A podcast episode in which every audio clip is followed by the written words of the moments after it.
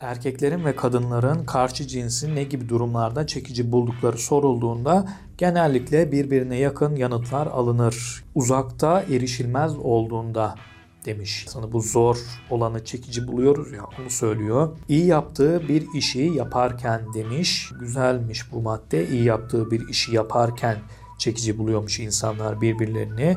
Bir başkasının ona olan ilgisini gördüğünde bu da işte hafiften bir kıskandırma olayı yaşandığında durumun çekiciliğini fark ediyormuş insanlar. Ama demiş yazı kadınların erkeklerden farklı olarak erkekleri çocuklarla ilgilenirken çekici buldukları tespit edilmiş.